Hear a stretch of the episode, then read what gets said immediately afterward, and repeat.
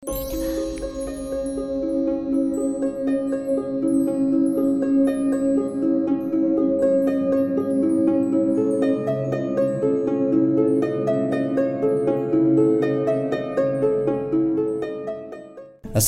warahmatullahi wabarakatuh. Salam sejahtera buat kita semuanya.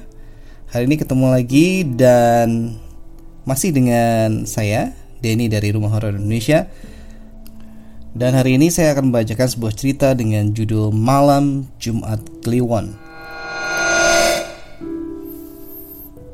Aku melihat jam menunjukkan pukul 1 pagi. Ini adalah hari ketiga aku tidur larut gara-gara laporan PKL yang belum selesai. Karena aku sangat malas, akhirnya tugasku menumpuk dan membuatku harus bergadang untuk beberapa hari ini.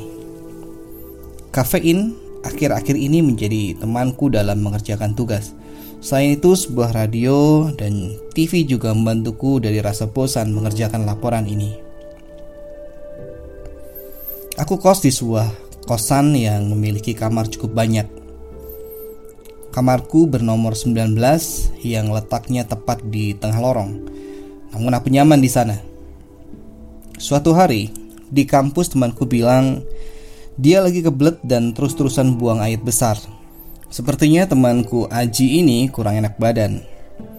Untuk itu dia meminjam kamar kosku untuk beristirahat. Karena aku masih ada urusan di kampus, aku pun memberikan kunci kamar kosku itu kepada temanku.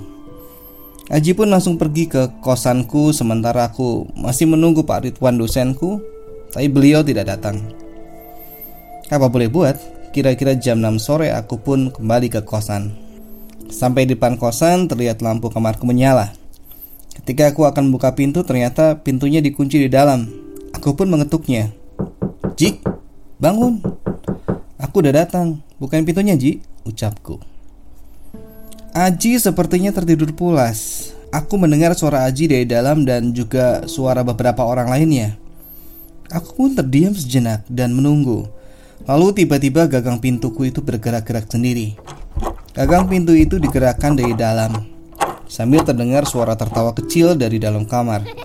Gagang itu pun akhirnya berhenti bergerak. Aku memanggil Aji kembali, namun mendadak kamarku menjadi hening. Tak lama kemudian dari arah tangga muncul seorang yang berjalan mendekatiku. Aku begitu kaget ketika yang aku lihat itu adalah Aji. Aku bertanya dia dari mana. Aji pun menjawab kalau dia dari apotek habis membeli obat. Dia berkata sambil menyodorkan kunci kamar dan langsung pamit kepadaku. Aku hanya bisa diam. Setelah Aji pulang, aku langsung membuka pintu kamarku dan ternyata terkunci dari luar. Di dalam ruang kamarku memang tidak ada siapa-siapa. Seketika bulu kuduku berdiri. Aku memeriksa ruang kamar yang tampak jelas benar-benar kosong itu. Aku mencoba untuk menghiraukannya dan langsung tidur di ranjangku. Hingga beberapa menit kemudian aku pun tertidur. Ketika aku terbangun, terlihat jam menunjukkan pukul 11 malam. Aku langsung bergegas ke kamar mandi dan mengganti baju, lalu ke depan laptopku untuk melanjutkan laporanku lagi. Sepertinya tugas laporan ini membuatku lupa akan kejadian tadi. Namun, tak lama kemudian aku mendengar suara berisik, seperti orang-orang mengobrol dari arah luar kamarku. Aku lalu membuka pintu dan melihat keluar. Di lorong tidak terlihat siapa pun. Namun suara ribut itu masih terdengar jelas. Karena sangat ribut, aku pun membanting pintu agar terdengar menyindir mereka. Suara itu pun perlahan berhenti. Lalu aku lanjut menulis laporanku sampai aku mulai mendengar suara tetesan air. Kenapa malam ini banyak sekali gangguan?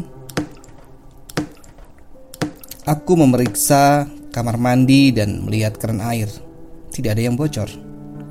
Namun saat aku berbalik dan melihat ke arah ventilasi bawah di pintu depan kamarku, di sana terlihat sebuah genangan air. Perasaan tadi tidak ada air di sana. Rasa penasaran membawaku untuk membuka pintu. Saat aku membuka pintu, astaga, aku langsung terperanjat karena di depan pintuku terlihat banyak sekali kepala-kepala bertebangan tanpa badan. Wajahnya hancur berantakan dan sangat menyeramkan. Aku melihat mulut mereka menganga dengan lidah yang terjulur dan meneteskan air liur ke lantaiku. Suara gaduh itu jelas terdengar dari sosok itu. Aku langsung lemas dan hanya bisa terdiam saat itu. Lalu aku bersembunyi di balik selimut sampai akhirnya sosok itu pun menghilang. Bergegas aku lari keluar dari kamarku. Malam itu pun aku tidak tidur di kamar kosku karena takut akhirnya aku bergadang semalaman di kamar temanku. Aku tidak bisa tidur. Sosok tadi sangat menggangguku. Setelah aku bercerita kepada temanku, aku pun baru sadar bahwa malam itu adalah malam Jumat Kliwon. Tapi aku tidak tahu kenapa sampai diganggu sosok itu. Mungkin terkadang sesuatu yang terjadi memang tidak perlu ada alasannya.